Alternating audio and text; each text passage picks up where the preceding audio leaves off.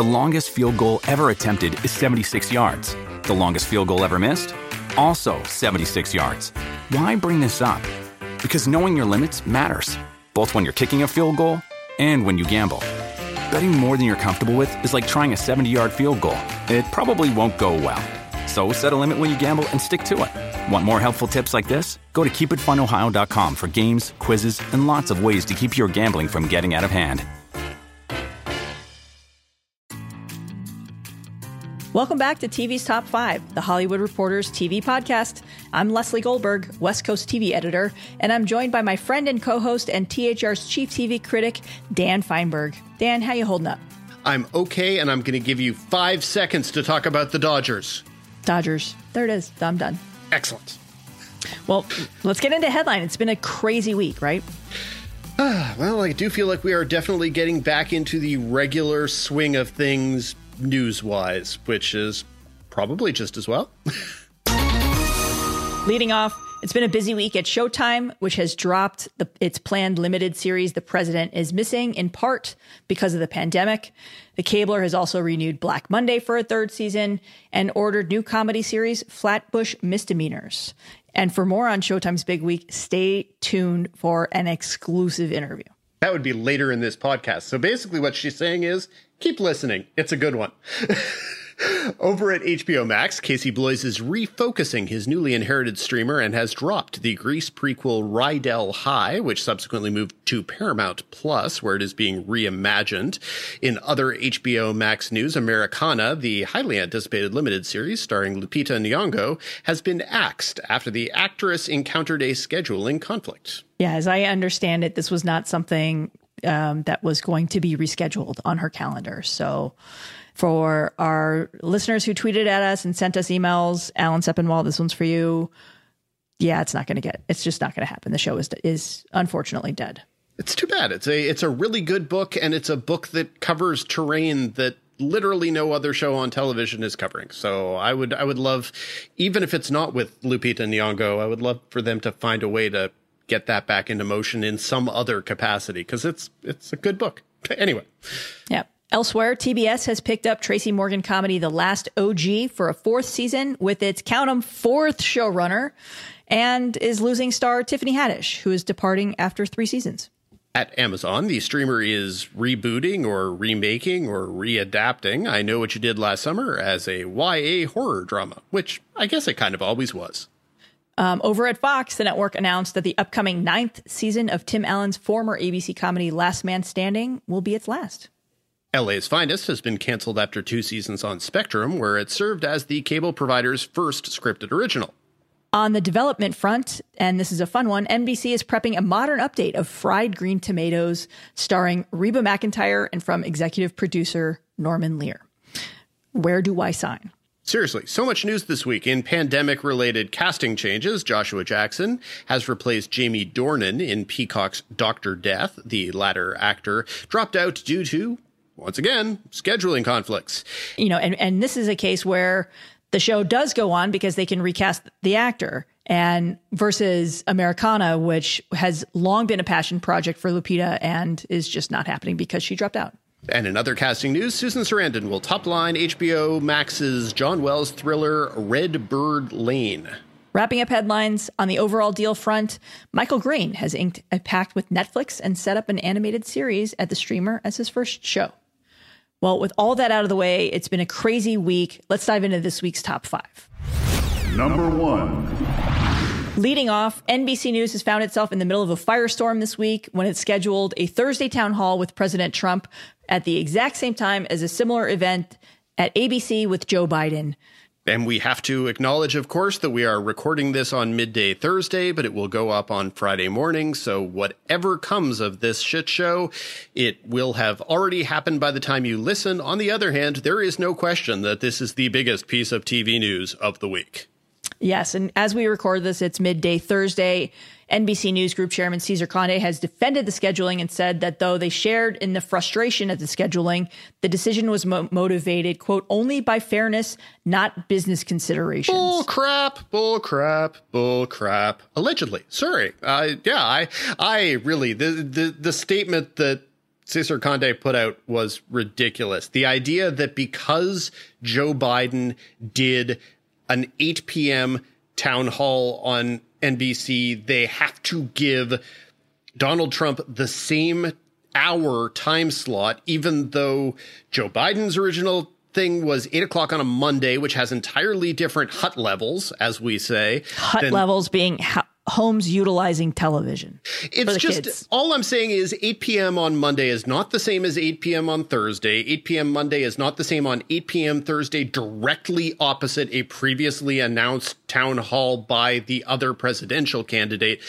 Honestly, this is just such a pathetic embarrassment for NBC, and it is one that they can't justify. There is no statement that justifies it. They are making the American people dumber by, A, making them choose to watch one or the other of these two things, or neither. I mean, let's be honest. Once again, 95% of the voters are well and truly decided, as rational people should be. But even still, if you believe that this is a function of attempting to make democracy work properly, this is the wrong freaking way to do it. It is so stupid. And on top of all of the other embarrassing things about NBC's commingled relationship with Donald Trump, and it's here that I should definitely plug the terrific story that you and our colleague and podcast guest Kim Masters did about how NBC kept Donald Trump on board The Apprentice and the various different icky things that were happening there. It's a great story available to read online. This is just so stupid and makes NBC look so stupid. And guess what? You'll be shocked to know the talent involved with NBC, not happy. Yeah, that brings us to the next point here. A group of more than 100 TV showrunners and actors and producers have all united to sign a petition that was sent to Conde, NBCU chairman Jeff Shell, and Comcast CEO Brian Roberts that was protesting the scheduling conflict with Biden's ABC town hall. The list does include several heavyweights, including Greg Berlanti and Ryan Murphy and J.J. Abrams. But to me, the biggest piece is the NBC people, Mariska Hargitay, Chris Maloney, the showrunner, Warren Light from Law & Order SVU, This Is Us creator Dan Fogelman. Of course, that show is owned by Disney, but then you've got the stars of This Is Us also signing. And then, last but certainly not least, Seth MacFarlane, who in January signed his own $200 million overall deal with NBC Universal. And, MacFarlane left 20th Century Fox when it was owned by Fox because he didn't want to be associated with the same company that owned Fox News. And look where he is now, which is obviously the least important bit of the story, but interesting nonetheless. And the thing is, this is not about NBC giving Donald Trump time. Whatever, ABC is giving Joe Biden time. So that's fine. It is what it is. This is about the fact that they are putting it on opposite Joe Biden in a time slot that was about a debate that basically Trump wriggled out of. And if you want to talk about equal time, the Trump event is scheduled for an hour and Biden's event at ABC is 90 minutes. So, I mean, come on. It's so stupid, and all it does, and the NBC brass know this as well, and they're just going to take advantage of it. All it does is set Donald Trump up for a ratings win, hypothetically, that he's going to make a big deal about on Twitter as if it makes an iota of difference. And NBC will just sit there stewing in the ugliness of it, taking advantage of whatever ratings they can get out of this, rather than attempting to do something that allowed the voters to become more informed in this situation. They are making the audience dumber. And heaven knows, and I've already said this, the first debate did a pretty damn good job of that already. This is just so unnecessary. That's the thing. It's unnecessary. They could have said, Biden's taking the first 90 minutes. You can take the next 90 minutes of prime time. That way, we're splitting up the time. Everyone who wants to can watch 3 hours of horrible town halls tonight, whatever. It's just so stupid. Do you have anything you want to say about your very, very fun article with Kim Masters? Because it's a really good article that captures a lot of the pettiness of the relationship that has existed for a long time between Donald Trump and NBC. Yeah, it's basically a look at how NBC built up Trump's credibility. And Kim Masters did an incredible job with this. And I, of course, contributed some reporting here. But, this is, NBC has a long history with Trump. The network curated his image. They made him out to be the savvy billionaire on The Apprentice and then Celebrity Apprentice, because Kevin Riley originally canceled The Apprentice, and Ben Silverman, when he took over NBC after Riley was pushed out, revived it as Celebrity Apprentice and expanded it to 2 hours. And Trump wanted it to be 90% boardroom. And it was just, you know, both of those shows really boosted his profile and prepared voters to believe that Trump was a capable businessman. And, you know, the story this week also reveals that in 2011, former then NBC Universal CEO Steve Burke convinced Trump to not run in the 2012 campaign by making a $500,000 donation to the Trump Foundation. And of course, the foundation was dissolved last year after the New York Attorney General alleged a shocking pattern of illegality, which is not a word that I can pronounce. And of course, that foundation was dissolved last year because, yeah, it was bogus, allegedly. It's a fantastic read. Reading cover. This was basically the story that every reporter was scrambling to write 4 years ago. And a lot of people wouldn't go on record, but did open up. And we talked to a lot of sources who were with NBC at the time. And yeah, I raised my eyebrows more than one time with some of the stuff that we uncovered in that. Yeah, it's funny / sad, but there were all of those years of press tour where we would ask NBC executives if they had concerns that Donald Trump might run for president. And the questions that we asked were never on the basis of, are you worried about what will happen to your network if you lose one of your most important assets? They were always about, are you going to be embarrassed by the things he's going to do when he runs for president? On the assumption it was going to be like a 2-month run. So goes to show how dumb we all are. NBC executives in 2016 and Trump, for his part, thought that he would be out of the race by September and able to film the new season of Celebrity Apprentice and have that show back on the air. And, you know, he also pitched doing the show from the Oval Office, which, I mean, go read the story. It's just, you know, get your popcorn out. Or your Kleenex, however you feel. So okay, that is enough Trump talk, but we are going to talk a little bit more about NBC. So let's get on to number two. Number two. Yeah, up next, we've got some executive news. Meredith Orr is out as NBC's top alternative exec after THR's investigation that she and former entertainment president Paul Telegdi fostered a toxic work culture at the network. The inquiry sprang from a THR report on allegations of homophobic, misogynistic, and racist behavior, especially within the network's reality division. That would be the same reality division that, guess what, built Trump up into a quote-unquote capable businessman. Sources say the investigator here interviewed more than 60 current and former network employees and found that both Telegdi and Orr's behavior was not in line with the standards the company expects, especially from its senior leaders. Orr will not be replaced. As we've discussed on the show before, NBC Universal is in the midst of a major restructure. Susan Rovner was just brought in from Warner Brothers to oversee all of the entertainment programming. She will have to hire someone to oversee unscripted, among other things like scripted and late night, etc. Yeah. And as for the alternative studio that Meredith once oversaw, that has now been moved from her purview to the studio group that is overseen by Perlina Igbokwe, who was just promoted to run all of NBC Universal's combined studios. So lots going on there.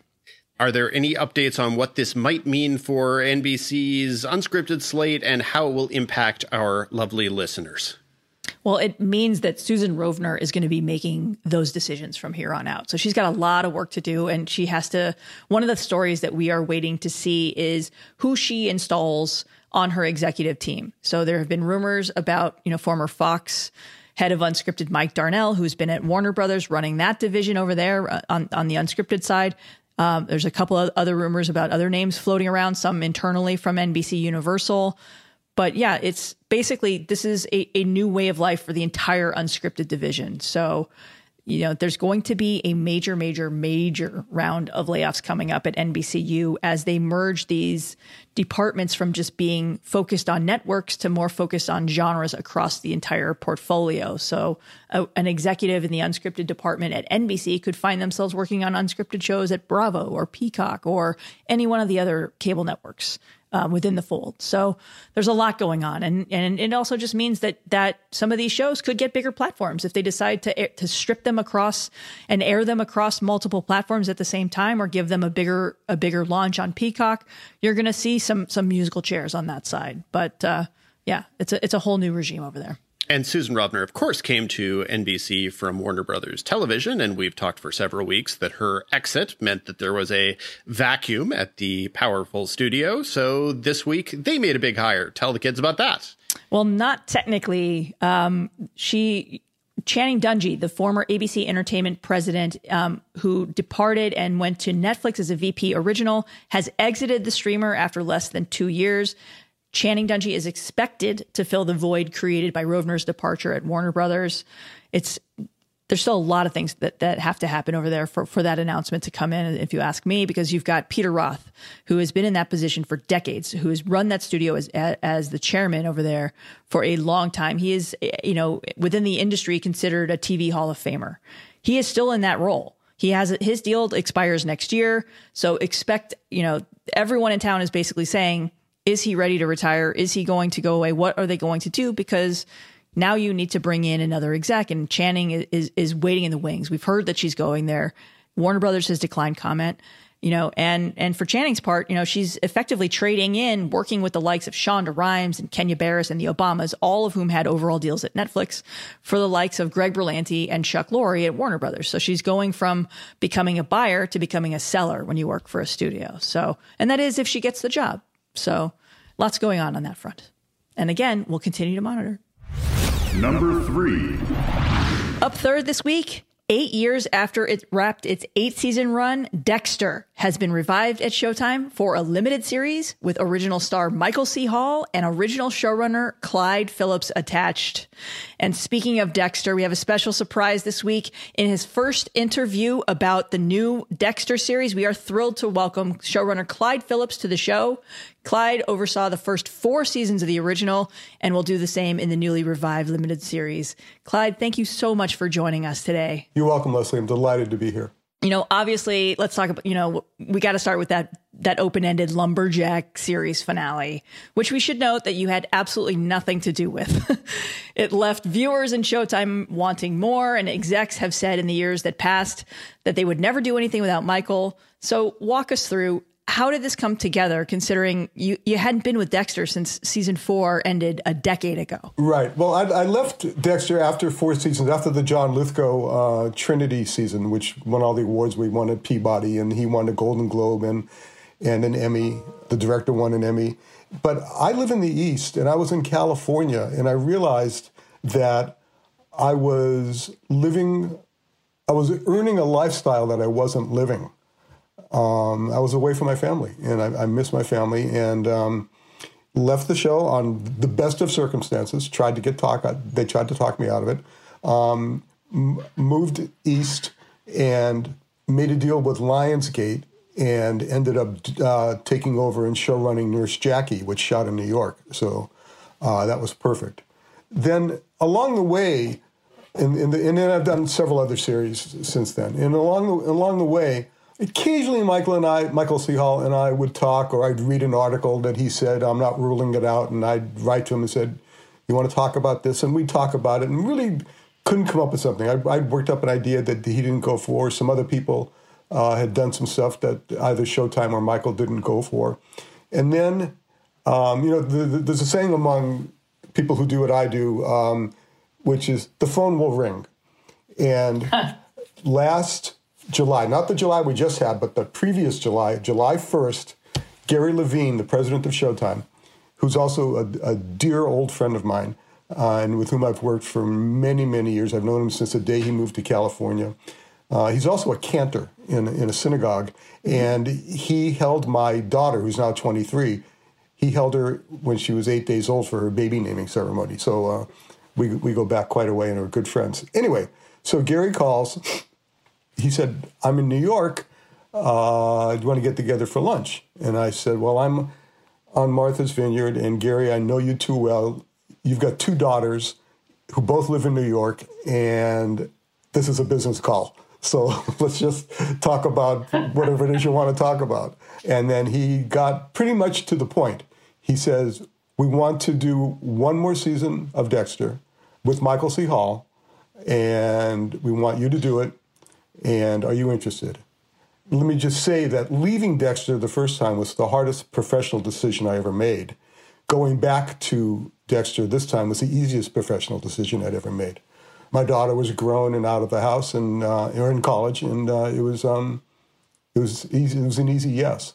I then had, and this was also during the beginning throes of the ATA WGA struggle, and so nobody had agents, and I had to put together a writing room from Martha's Vineyard, which I did, and I'm quite proud. I got a very diverse room.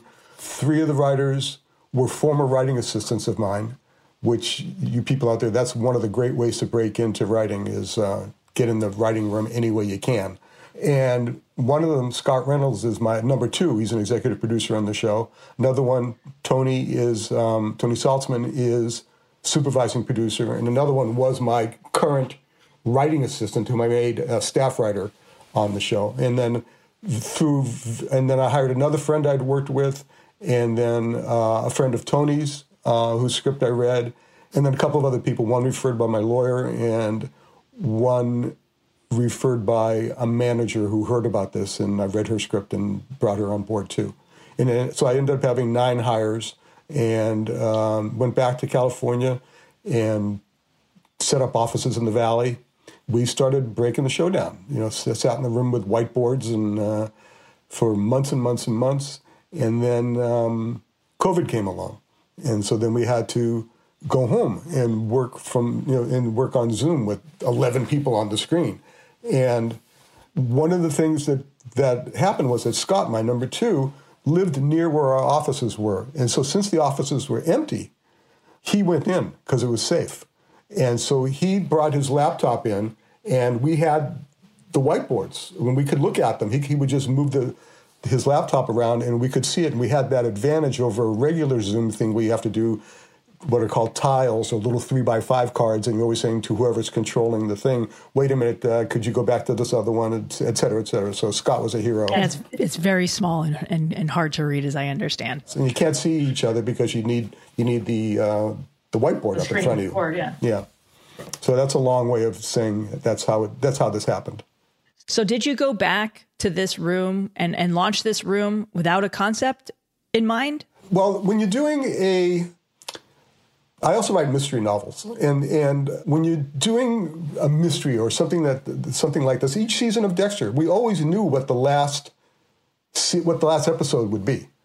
We were, or what it needed to be, what needed to transpire. So we knew how the show was going to end. And then it's called, you put your nose against the ending and walk backward and fill it all in until you get to episode one. And then you start, and then you build your season. Then you take it and you pitch it to Showtime and to Michael C. Hall, and get their notes, incorporate their notes, and then start breaking the show down into episodes. And that's what you did here? That's what we did in California, and then finally from home, from our homes on Zoom. Right. But the initial breakdown was done in the room for a couple of months, and then got the approval of Showtime and Michael, and incorporated their notes, and then started breaking down the individual episodes and assigning them to the writers. I wrote the 1st and the 10th.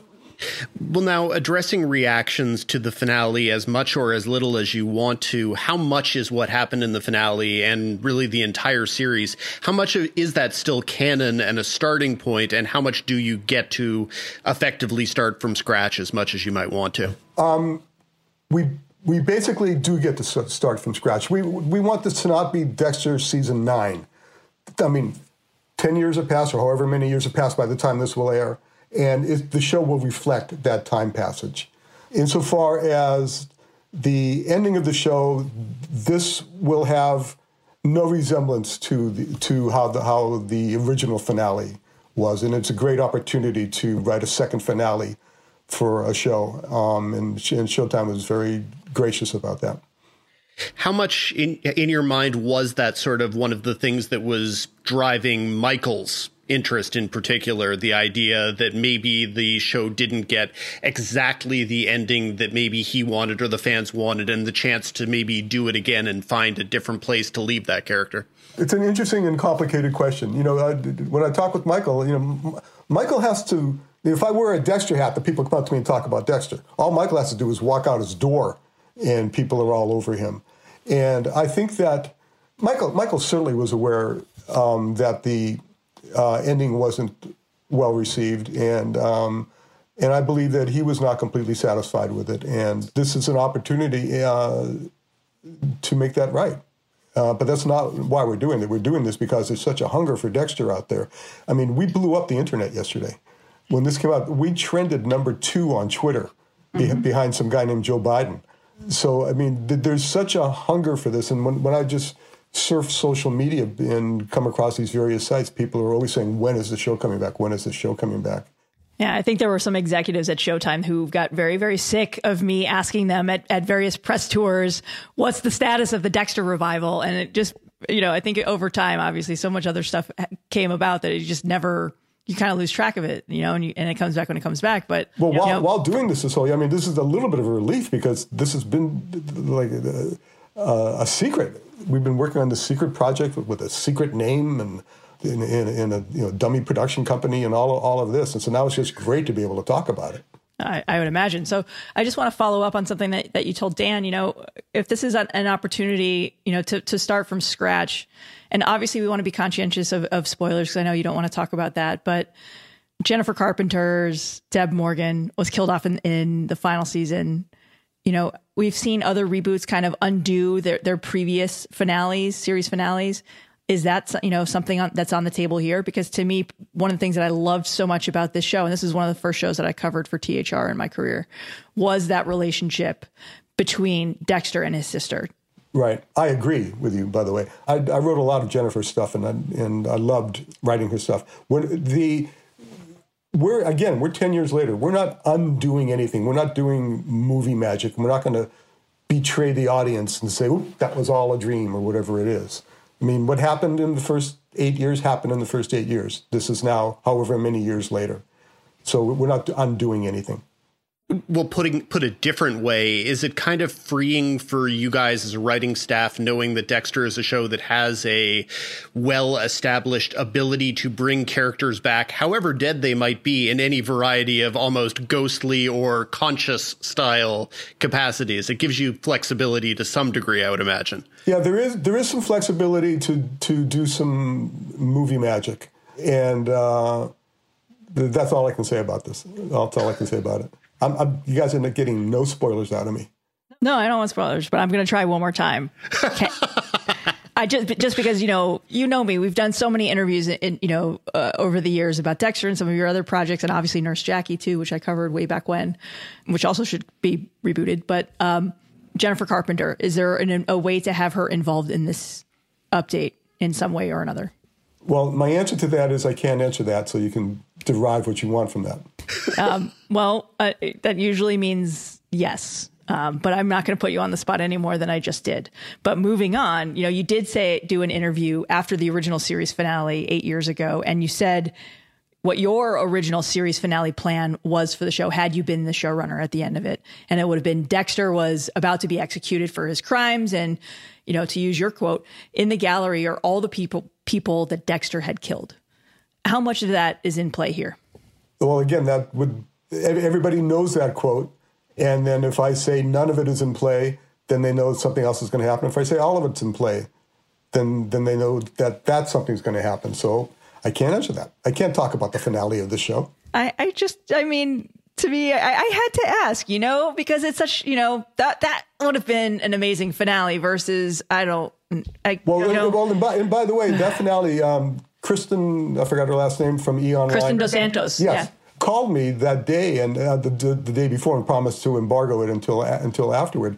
And the show evolved into what it was going to evolve into without me. So I wasn't there, so I had no input on how the show would end or should end. I only had my own idea about how I would have lobbied to have it end. I don't know that I would have been successful in getting to that. Yeah, I mean, you wouldn't have created, you know, Dexter Morgan, the new poster child for bounty paper towels. No, I don't think so. Well, sort of going along the line of spoilers that maybe or maybe not actually spoilers, what can you tell us about setting? Because Miami was obviously so much a part of where the DNA of that show was to begin with, but then we left him in a very, very different location. So where do you guys want to be situating this character geographically, I guess? Right.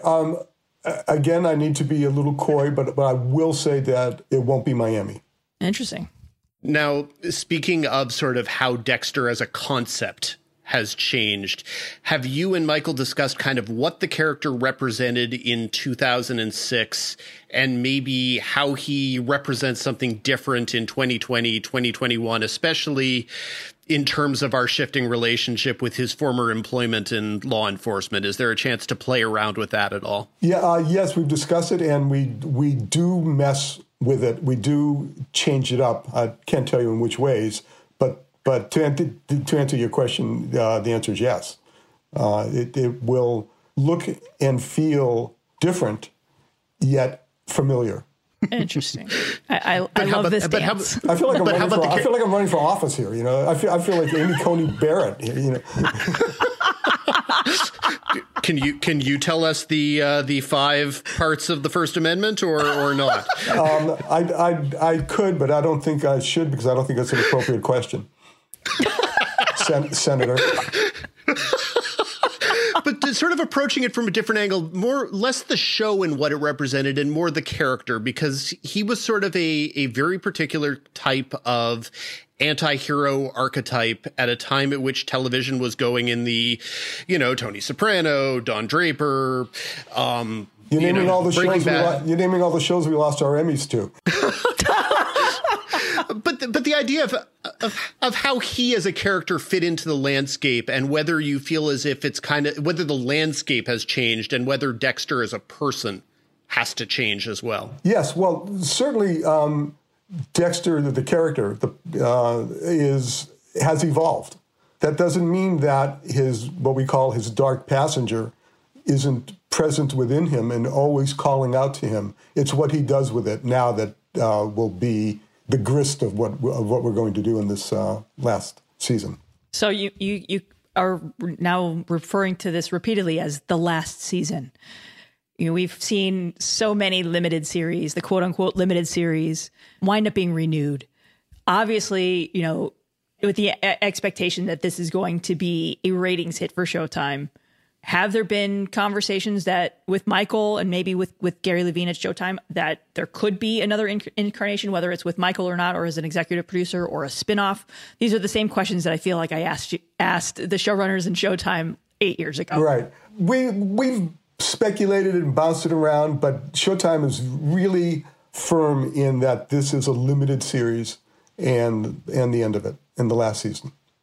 So when are you going to be able to begin production, and what have you been told, and what is your understanding about how production is going to be different in our COVID world and all? Well, that's a really good question. We've started prep. I mean, you know, we just announced yesterday, but we've been greenlit for 2 months. And so I've got Bill Carraro, who did Lovecraft Country and Blade Runner 2049 and Escape at Dan Amora. He's my producer, executive producer, and he's started to put together a crew. We Zoom a couple of times a week. We've hired a production designer, and in fact, the production designer and Bill, and this will merge into the other half of your question. The production designer lives in Florida, so he had to fly up to near where we're going to be shooting, and then had to go into quarantine for 2 days. And take a test. In fact, I had to take a test yesterday. I have to take a test once a week during prep and then 3 times a week while we're shooting. And I'm sure you guys have seen all the various protocols that the Producers Guild has put together. Well, Bill Carraro is one of those. I think it's called Safe Way Forward or something like that. I'm not quite sure. He's been part of putting that together. And, you know, it's a really delicate thing. I mean, we're going into battle, and there's a sniper out there named coronavirus, and anybody could go down at any time. And you guys report all the time that this show in Vancouver just shut down, this movie in London just shut down, and these others are continuing to go forward. And so we're hoping to learn as the protocols evolve, that by the time we start shooting in late January, how to be as safe as possible for everyone. Nobody needs to get sick to do a TV show. Nobody needs to get really sick to do a TV show. That's all it is a television show. Yeah, I mean, and not to sound, or to make light of this at all, but, Dexter Morgan as a character was always with the face shield. So, I mean, at least you have that going for it. Yeah, well, Dexter Morgan has his PPE, but but one of the things they're talking about now is sewing the microphones into the wardrobe, so that's one less person that has to touch the actor. The actor is the most vulnerable because the actors get touched all the time. Hair, makeup, other actors. We may have to adjust the script depending on where the outbreak is and what's going on. How do you shoot a love scene? How do you shoot a church filled with 300 people?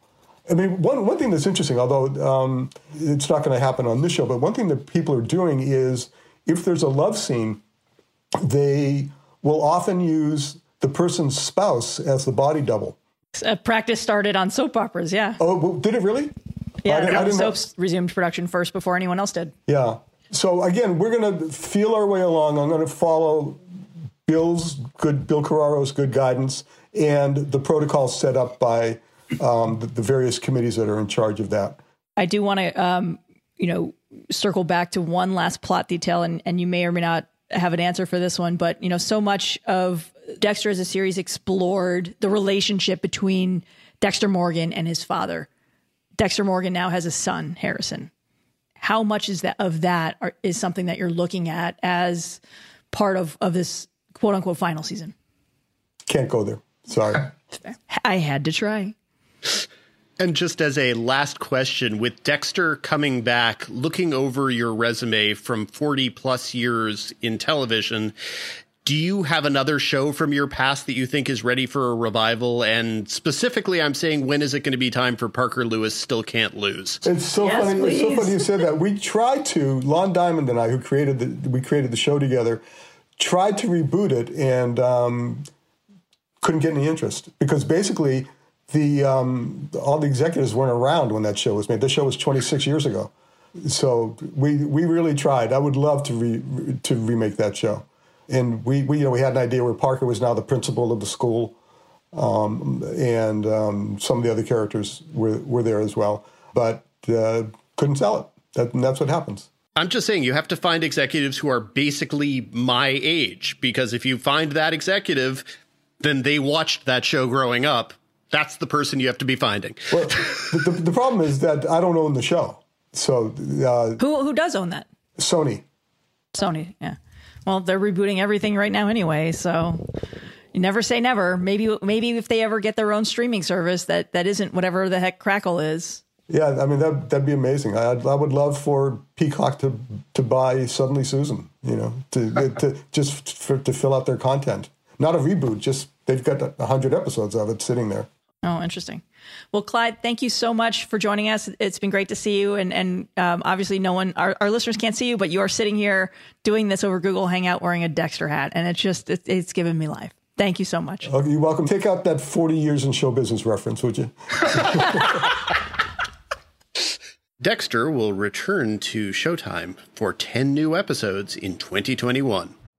You know how to book flights and hotels. All you're missing is a tool to plan the travel experiences you'll have once you arrive. That's why you need Viator. Book guided tours, activities, excursions, and more in one place to make your trip truly unforgettable. Viator has over 300,000 travel experiences to choose from. Everything from simple tours to extreme adventures and all the niche, interesting stuff in between. So you can plan something that everyone you're traveling with will enjoy. Real traveler reviews give the inside scoop from people who've already been on the experiences you're considering, so you can plan with confidence. Free cancellation helps you plan for the unexpected, and 24/7 customer support means you can travel worry-free. Download the Viator app now and use code Viator10 for 10% off your first booking in the app. Find travel experiences for you. Do more with Viator.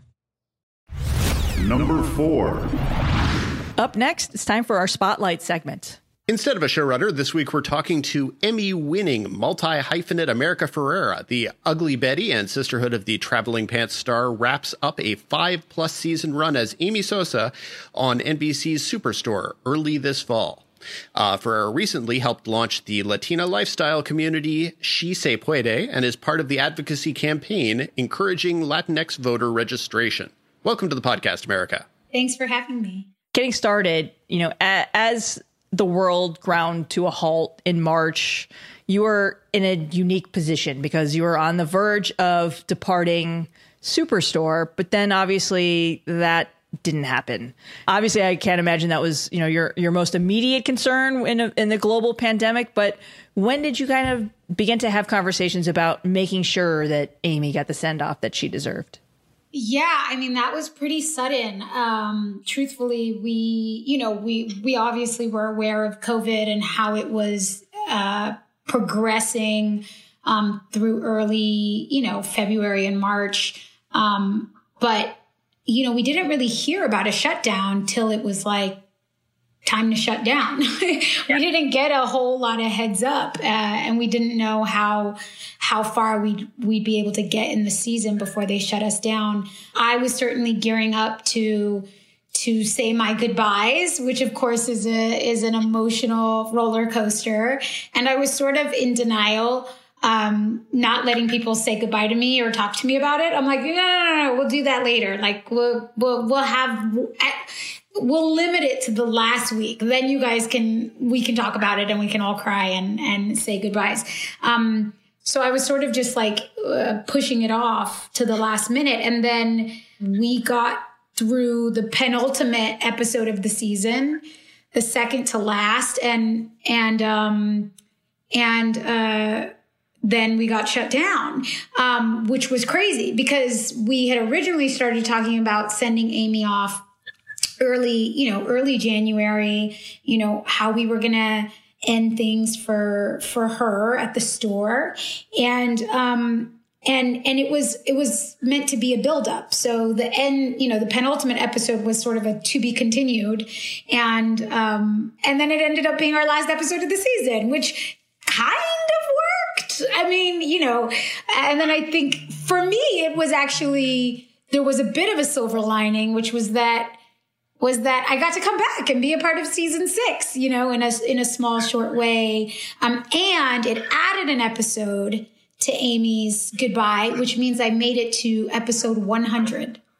I was really bummed about making it to 99 and then being gone. So I did get my last episode. Amy's last episode was episode 100 of Superstore. But how did the exit and then obviously coming back and then adding an episode to it all, how did that change what her ultimate ending is? Did it affect that? Did the storyline change and her farewell change? It did change it. Yeah, it absolutely did change it. Our first episode back this season sort of catches us up.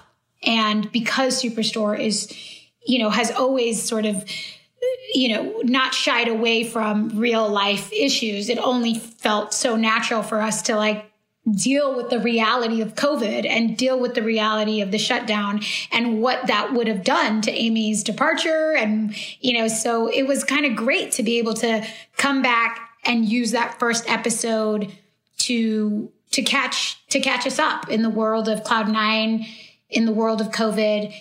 And then the next episode is Amy's last episode. So it definitely changed and shifted what that goodbye looks like. There's a whole storyline that was started in what ended up being the last episode that had to just get completely scrapped. Cheyenne and Mateo are planning this like ridiculously massive, huge birthday party for hers that they end up sort of like fire. What is that? Fire Firefest? Is that what it was called? What was it called? Yeah, Fire Festival. They start like fire festivaling it and like creating a thing that, you know, people buy tickets to, but, you know, they're going to have on like the loading dock at Cloud9.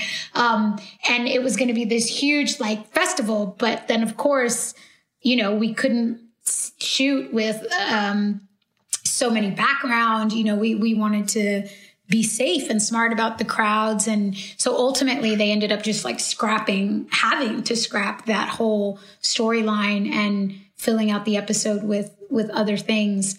In terms of Amy's, like the journey for Amy and Jonah specifically for the end, I don't think the sentiment of it really changed. Like it all this reasoning, all the kind of plot reasons for her departure.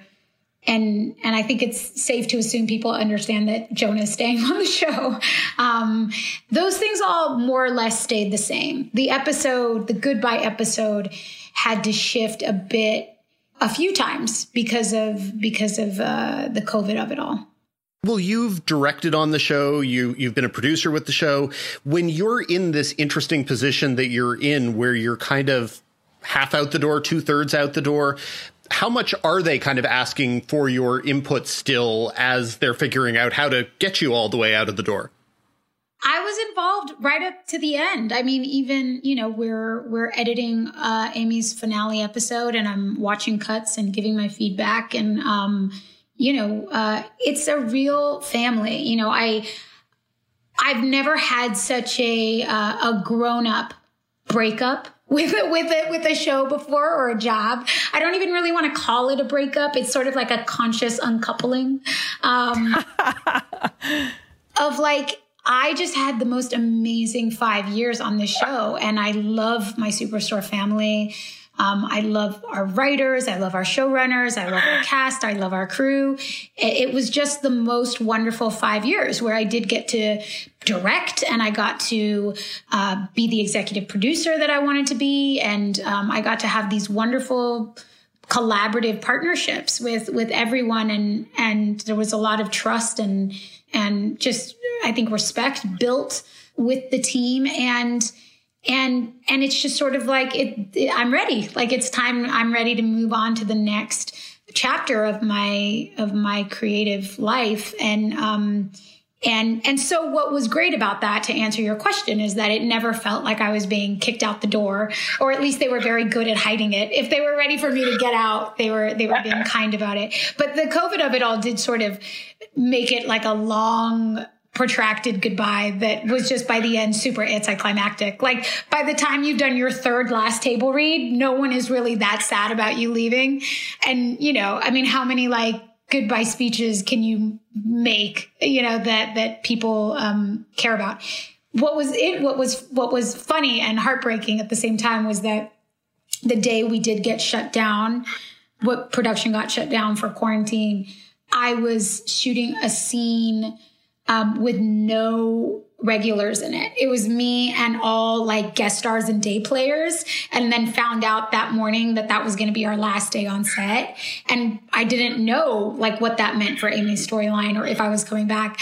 And I just like, when they called wrap, I was like, I can't believe that potentially my last day on my 5-year, you know, job is going to be without any of my cast members around. So that was a little bit heartbreaking. So I was glad to be able to come back and then have like a proper goodbye with my cast and crew.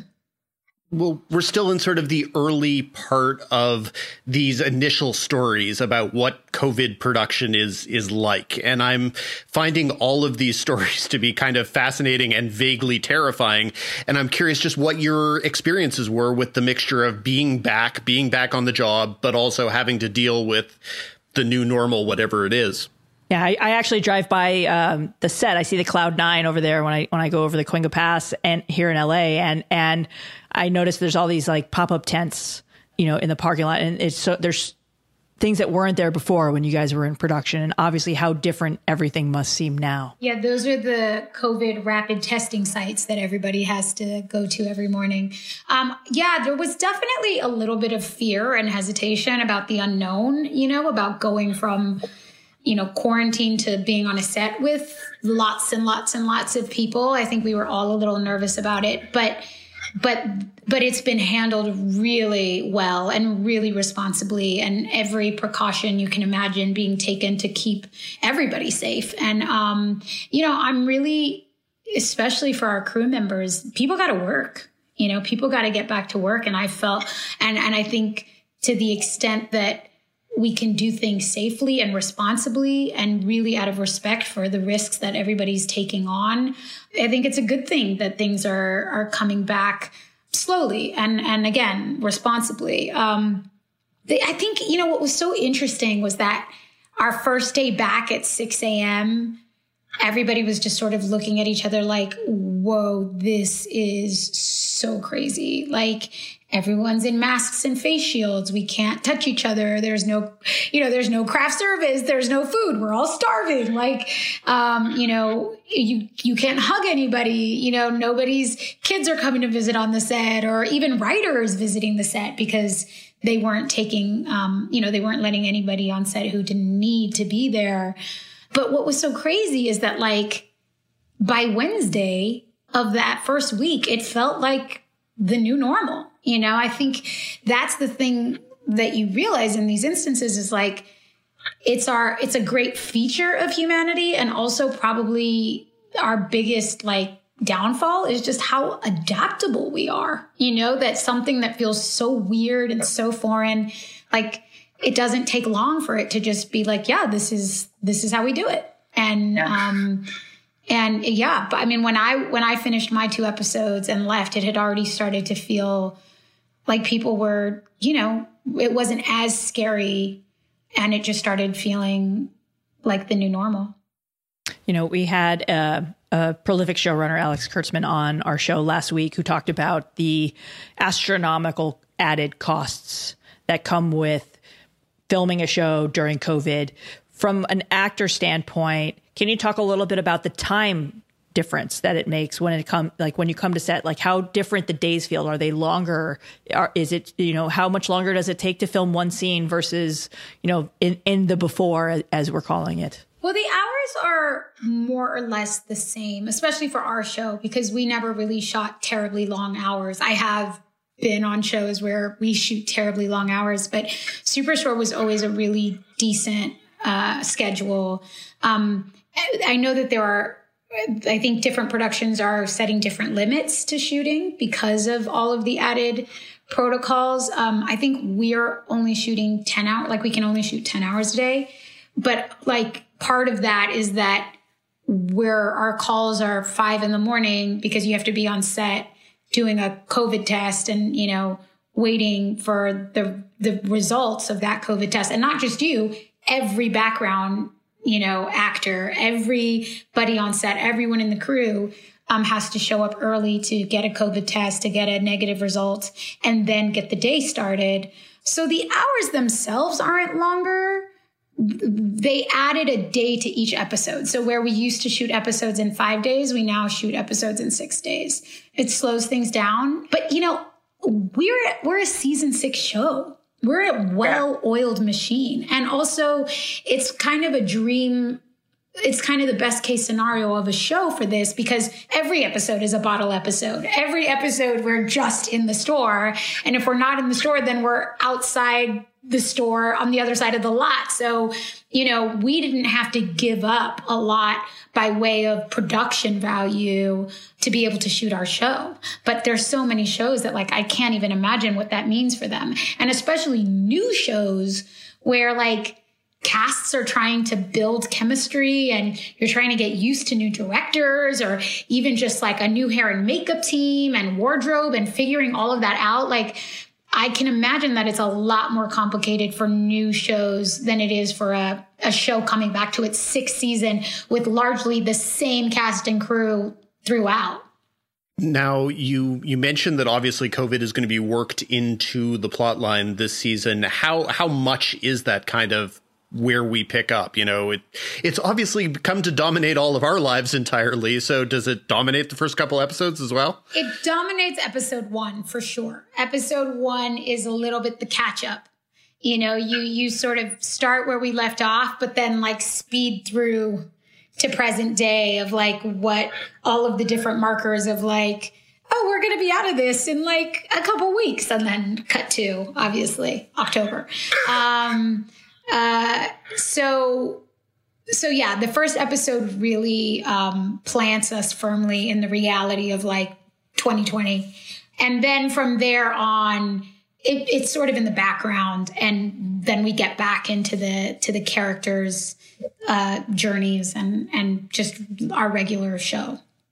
I mean, you know, just from my point of view, I mean, I know when I go to, you know, when I go grocery shopping or I run to Target or something, you know, you see the employees of these stores, and there's just an instant gratitude, you know, of just, and for me, I think about putting myself in their shoes and how scary and terrifying it must be to, you know, especially when everyone was getting the Clorox wipes and wiping down your groceries and anything that you bought, you know what I mean? Like there was that, you know, when no one understood anything about the virus, and obviously we're still learning a lot about it, but how much of that is going to be incorporated into the show? Like, will everyone at the store be wearing masks and face shields when they're at work, and gloves and things like that? Well, if you see the poster for the new season, you know, if that's any indication, the show's definitely not shying away from the reality of it. And while every episode is not going to be focused on COVID and dealing with COVID, it will, like everything else, be, you know, very fertile territory for the comedy, you know, the kind of special brand of comedy that Superstore has always played with. And yeah, I mean, for our workers to be big box store workers in the midst of a pandemic, it couldn't be more rife with material, you know? So yes, we address, you know, that people who work in Targets are now frontline heroes, and just the kind of, the reality, but also the comedy of that, of like, you know, you're our essential workers, and also we still can't afford to give you healthcare in the midst of a pandemic. You know, like, you're our heroes, but when it comes to finding PPE, you're on your own. You know, so it is really fertile territory for Superstore and its particular brand of comedy. Well, so many shows kind of start off with the potential where everyone's like, yeah, and this is a venue that allows us to talk about real world issues. But then by the time they get to a certain point, it's like, well, we'd rather deal with the love story between the characters or the wacky sidekicks. But you guys have very consistently managed to make healthcare, immigration, blue collar worker issues sort of front and center to the comedy. How hard has it felt to keep the focus actually on those issues, and to know you can both do those things but also be funny while doing them? Yeah, I mean, I think it speaks to the talent of the writers. You know, I think we've had incredible writers throughout who have really honed in on the way to do it that feels right to the show. You know, and I think it's always a balance. I mean, we definitely have episodes where we're more focused on, you know, an issue like when we all go on strike, or, you know, when Mateo is captured by ICE, or, you know, even the maternity leave episode where Amy has to come back to work less than 48 hours after giving birth. But even, you know, so there are episodes where we really put those issues front and center, and other episodes where, you know, we're just playing stupid like games because we're locked in the store. But even when we do focus on those issues, I think the strength of the show is that it has always, it doesn't become a different show. It doesn't become on a very special episode of Superstore. It's sort of, it's just part and parcel of the world that Justin and the writers created, which is, you know, yes, there are parts of this world that are very heightened, but these are everyday people who live in the actual world that the audience lives in too. Now, changing gears a little, you're also executive producer and a frequent director on Netflix's Hentified. How has the second season of that show, which I believe was picked up in May, like during all of this, how has that been impacted by all of this? Yeah, well, they're writing the season now, and we are meant to be in production early 2021. But we'll see, you know, we'll see what things look like then. And you know, hope, fingers crossed, that we can actually go into production and make the second season at that time. But you know, it hasn't been impacted, I think, greatly, just because Netflix and streaming and cable schedules are, you know, very different and can often have big lags in between seasons, or, you know, you get months to write every script before you have to go into production. So in a way, you know, the streaming cable way of doing it, you know, lends itself to be able to keep moving. And you're not on the schedule where it's like, well, if you want to premiere in the fall, you got to start now, you know. But the writer's room is virtual. They're in a Zoom room. And you know, I think a lot of pre-production is going to be virtual as well. And will only be, you know, in real life when we absolutely need to be in real life. Speaking of Netflix, you know, that the streamer's in the midst of some major executive changes. Obviously, Cindy Holland leaving is, well, it changes the fabric of being at Netflix. And then obviously, you know, late last week, Channing Dungey departed. Have you heard from the new head of originals, Bela Bahara, yet? Or has there been any discussion about the future of your show? I know there's a lot of moving pieces going on over there right now. Yeah, no, luckily we've not been told that, you know, luckily they've not canceled us in retrospect. No, I have not heard personally from Bela. I know Bela from her days at Universal. She was at Universal when Superstore, when we made the pilot. I know Bela. I like Bela.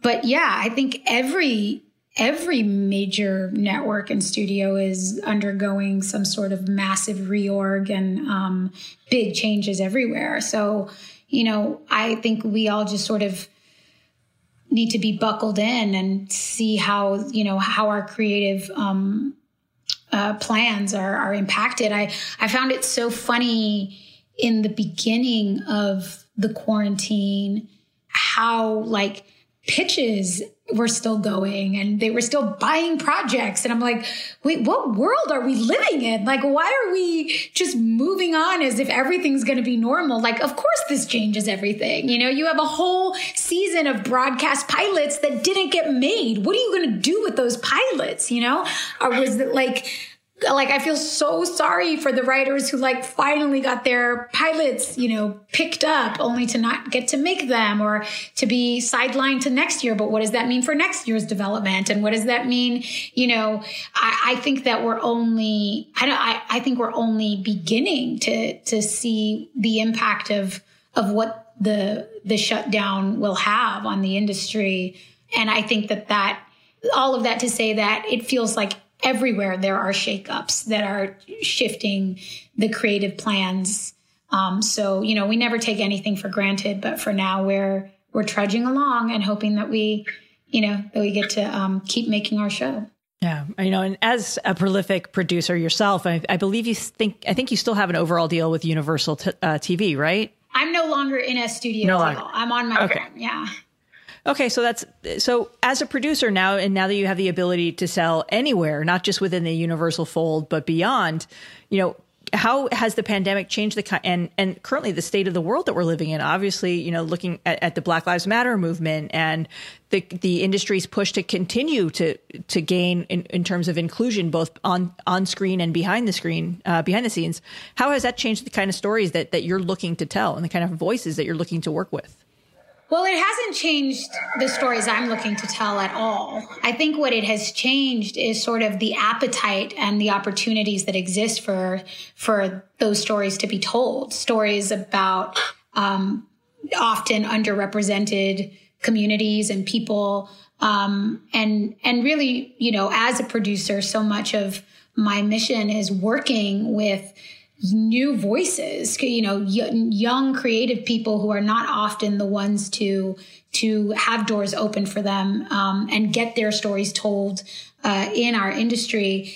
I think that, you know, what's interesting is it's a little bit of a dichotomy. It's like socially everything that's happening is really waking individuals up to the reason and the purpose for diversified storytelling. And yet what's happening economically and what's happening to the industry is what tends to make people more risk adverse. And for whatever reason, you know, telling stories about Latinos or Black people or any minority or giving, you know, new voices a shot is still considered a risk. And so I'm curious as a producer to see what it means practically, you know, whether or not studios are going to be making decisions that are based on, you know, the progress we're making socially and culturally, or if it's going to be more limited by the fears and the obstacles of the economy and how the industry is changing and sort of having to react to current circumstances. Well, these past couple of years, you've been taking advantage and pushing and making these opportunities for yourself as a producer and as a director. Where does at this moment acting rank on the list of things that you find professionally gratifying? That's a great question. You know, it's always changing. And I kind of have stopped sort of thinking about my life and my work in the world in buckets, you know, like this is the acting bucket and this is the activist bucket and this is the directing bucket. I think, you know, they're all informed by the same thing, which is where do I have an opportunity to add value and to tell a story that matters to me, where I feel like I'm using my talents in an additive way and in a way that's creatively fulfilling to me. So I think the question about, you know, what are my priorities as an actor? I want to be able to act in things that are really exciting. You know, if I'm going to act in something, I want it to be an opportunity to expand and to be challenged and to do something that I haven't yet, you know, had the opportunity to do, or just to do something that seems really fun or really important. So I'm not in any way closing any doors on the acting side of things. It's just exciting for me as a creative person, as a storyteller, as a filmmaker, to have the freedom and the ability to kind of be inspired and excited about something as a producer and go pursue that, you know, until something's exciting and inspiring about a chance to direct, and then go do that. And then, you know, certainly whenever the opportunities come along that are really exciting and challenging as an actor, or even just fun, you know, I feel really grateful that I have the opportunity to do that when it feels right to do that. You know, and obviously now you're leaving broadcast, which is in the TV industry for actors and for writers and producers. Doing a broadcast TV show is by far the most grueling thing you can do. 22 episodes, 18 to 22 episodes a season. The production schedule, even going from 5 to 6 days, you know, for one episode, it's incredibly taxing. So given your background, obviously with Ugly Betty and now Superstore and so much other stuff, do you ever see yourself going back to that kind of a schedule again? I don't know. I mean, I would never say never. Ugly Betty was, I feel like, completely unsustainable. I don't know that I could ever do anything like that again. I mean, there were days, and I don't even know if people work like that anymore. I'm sure there are some people, but, you know, when you're doing 20-hour days, you know, as the title character of a 1-hour drama, that's like not a life, you know, and it's when you're 21 years old and you have no one and nothing to be responsible to but yourself, like, great, go for it. But as a mother of 2 children, you know, with a family and other interests, it certainly, it's not likely, but at the same time, you know, who knows? I think it's really exciting and interesting as a creative person to watch what someone like Reese Witherspoon is doing as a producer, as an actress, creating opportunities for herself to produce and also to act, and not just like in one show at a time. I mean, how many shows does she act in at once?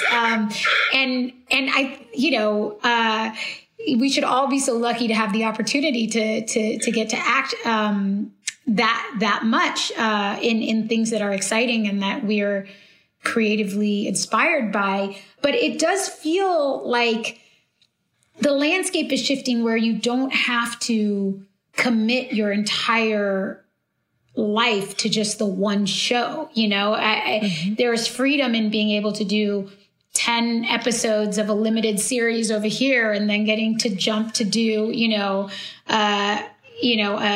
multiple seasons of a 8-episode season on this platform. Like there are pros and cons, but I think that there's more flexibility now to not have it just look like the kind of grueling day in, day out schedule of a broadcast kind of, machine.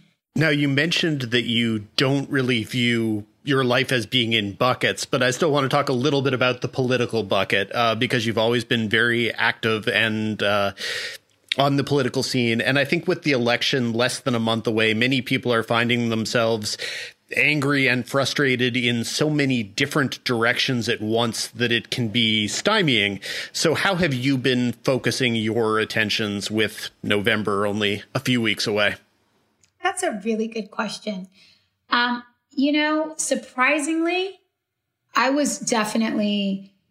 there have been moments where I have felt like I was drowning in the gloom and the doom and the fear and the anger and just this sense of impending doom that seems to be everywhere you look. And I feel like I had a moment where I realized I can't be useful from this place. Like I can't be helpful when I'm bogged down and handicapped by how dark everything feels right now. I need to find a way to center joy and happiness on a day-to-day basis. And whether that means like doing a dance party with my son or, watching snails or jumping in the pool in between Zoom calls or whatever little moment reminds me that there is happiness and joy to be had on a day-to-day basis. I just felt like it wasn't sustainable to just be driven by anger and fear. And what's so interesting is from that place of centering joy, I'm actually able to do so much more. Like we think that fear and anger is the great catalyzer. I actually think that joy and love is the great catalyzer, because when you remember what you're doing it for and not just what you're doing it against, it can be such an energizer. And I'm just speaking from my own personal experience of this last month. We're 20 days away from this election. And I made a decision a couple weeks ago to center joy in my day and in my activism.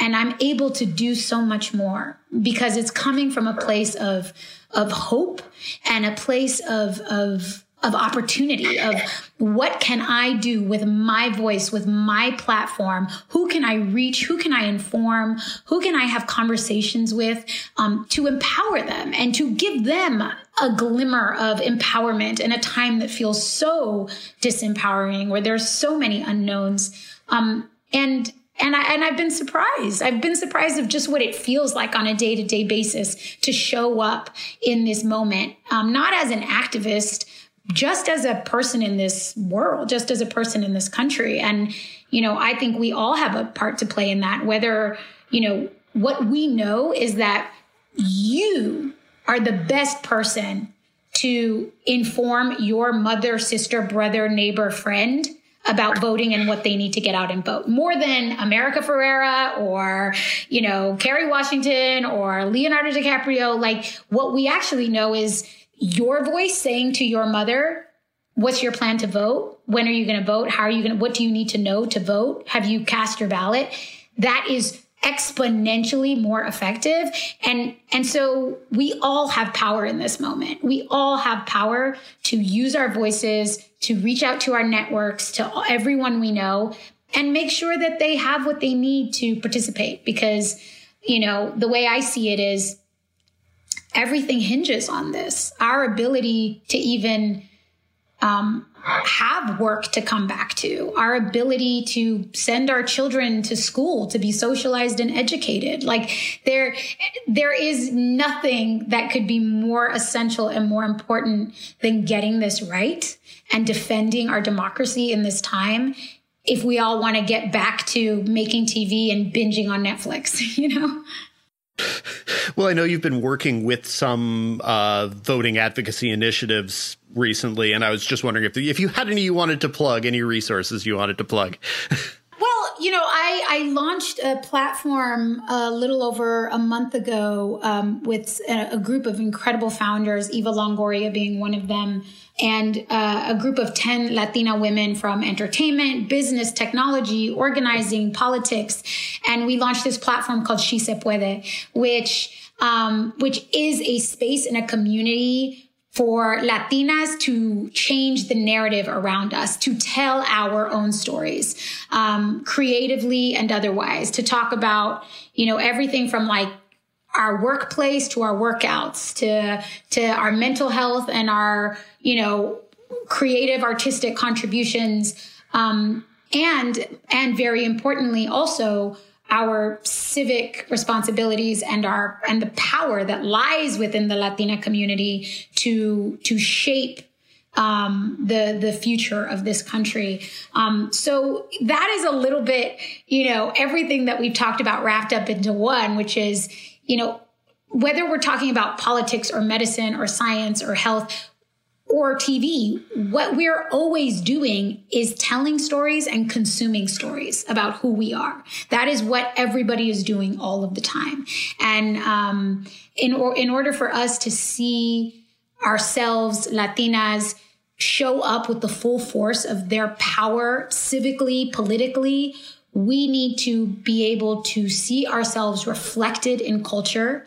And we need to have a sense and a belief in what our actual power is and what our actual contributions are. So you know, it's a nonpartisan organization that goes well beyond any party or any one given election. It's about building real power through storytelling and through building community. I love that. I love that so much. Well, we do like to end all of our episodes all of our interviews with the same question. What are you watching and enjoying? What have you been watching and enjoying during the pandemic and of late? There's so much content still, thankfully. This is such a mean question to ask a brand new mother of two children, because the truth is like diddly squat. Like that's what I'm watching. I'm watching like... What am I watching? Oh my God. Well, let me just tell you what the last thing I managed to watch, like a piece of an interview Nancy Pelosi did yesterday. So how's that for great TV? I got to watch half of a documentary that I'm in called Not Done, which is premiering soon. Yeah. I'm not the person you want to ask. And I'm also like, I have so much rage at everyone who like got to spend their quarantine, like, catching up on Netflix, because you don't get to do that when you have a brand new baby and a 2-year-old. Excellent. Well, America, thank you so much for joining us this week. We really appreciate you taking your time out of your busy schedule. Thank you. Thank you both so much. It was wonderful to talk to you. The 6th season of Superstore premieres October 29th on NBC. Number 5. As usual, we wrap things up with the Critics Corner. This week's major new launches include Jeff Loeb's final Marvel TV drama, Hellstrom, on Hulu, Grand Army on Netflix, The West Wing reunion special on HBO Max, David Byrne's American Utopia on HBO proper, and the returns of several broadcast scripted and unscripted offerings. Dan, what you got? Well, personally, I'm going to Broadway this weekend because our great film and theater critic David Rooney did reviews of David Byrne's American Utopia on HBO, which is a Spike Lee directed adaptation of his stage show. And then he did a theater review of the very, very well received What the Constitution Means to Me, which is premiering its own film stage version on Amazon this week. So those are things I'm watching. Things you should watch. Well, the weekend might not necessarily be full of things that you should actually watch. For example, Hulu is premiering Hellstrom, which at one point was known as Marvel's Hellstrom, but somehow the Marvels disappeared, probably because it has no particular relationship to the Marvel comic character, and because Jeff Loeb is out at Marvel TV and they're changing. And there is no Marvel TV anymore. Exactly. And they're changing the entire administration. So Hulu basically has, in this particular case, a somewhat orphaned TV show that is not very good. It is. So what you're saying is it's not all connected, Dan? Well, it's connected to eventual cancellation, I would assume. Whatever. It's just not very good. It's been if you go online, you can see how the original character of Damon Hellstrom and his sister Santana, Anna here, look in the comics. They look nothing like that. Nothing in their world looks anything like the comic connection. Basically, it's been reconceived as a color drained, overly dark exorcism drama of the type that TV has had like 20 in the past 5 years. And they even acknowledge multiple times in the first 5 episodes how much TV and movies have been doing exorcism stuff. And yet they do absolutely nothing new or interesting with it. There are some okay performances, kind of, if you set your bar low, like Elizabeth Marvel, who has been a great character actress for a long time and has a very good name for a Marvel TV show.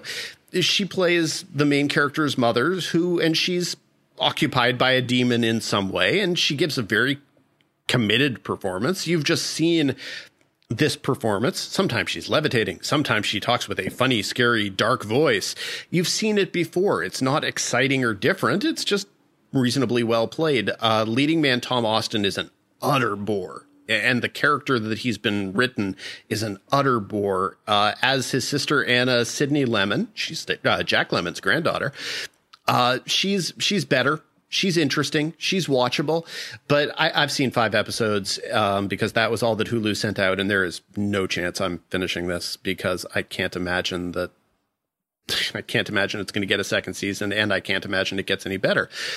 Over on Netflix, some people I think will definitely like Grand Army, which is, I would say, it's kind of a hybrid of Degrassi and Euphoria.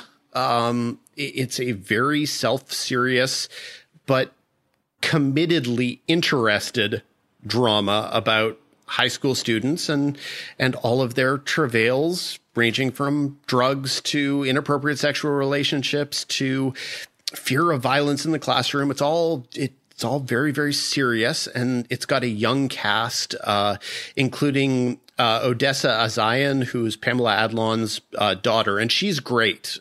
She's been good in things before. And really, I would say the entire cast is very, very good. I've watched 4 episodes of this one as well because our colleague Ingu reviewed it. And there's no question that it's going all in on the thing that it is. I just found myself, I don't know, exhausted by it. And probably that is at least somewhat because I am old or too old or whatever. It's exhausting. It's exhaustingly self-serious. It's very well acted and sometimes moves decently. So things to keep in mind. And if you are not like me and you didn't stay up until past midnight on the Pacific Coast to watch the West Wing reunion special / voting advocacy campaign, it's pretty good. They basically just straight up restage the Hartsfield Landing episode from the 3rd season of West Wing, an episode that basically concludes, spoiler alert, with Josh Lyman just realizing the importance of voting.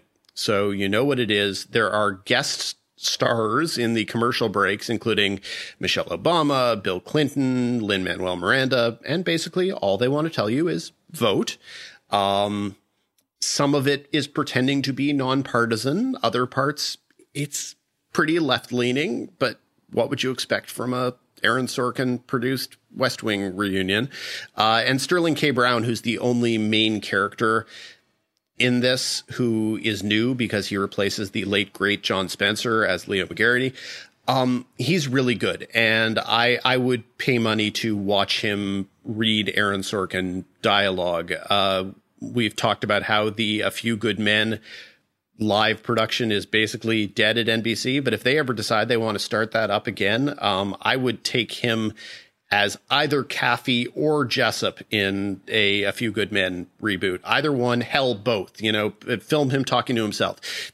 He's so good that he's always fun to watch. I'm telling you, imagine him as either Caffey or Jessup in A Few Good Men, and you'll want this now too, because he's that good. Yeah, so that's TV, but stay tuned. Next week, we've got a show that I'm really looking forward to recommending. This week, everything's tepid, Leslie.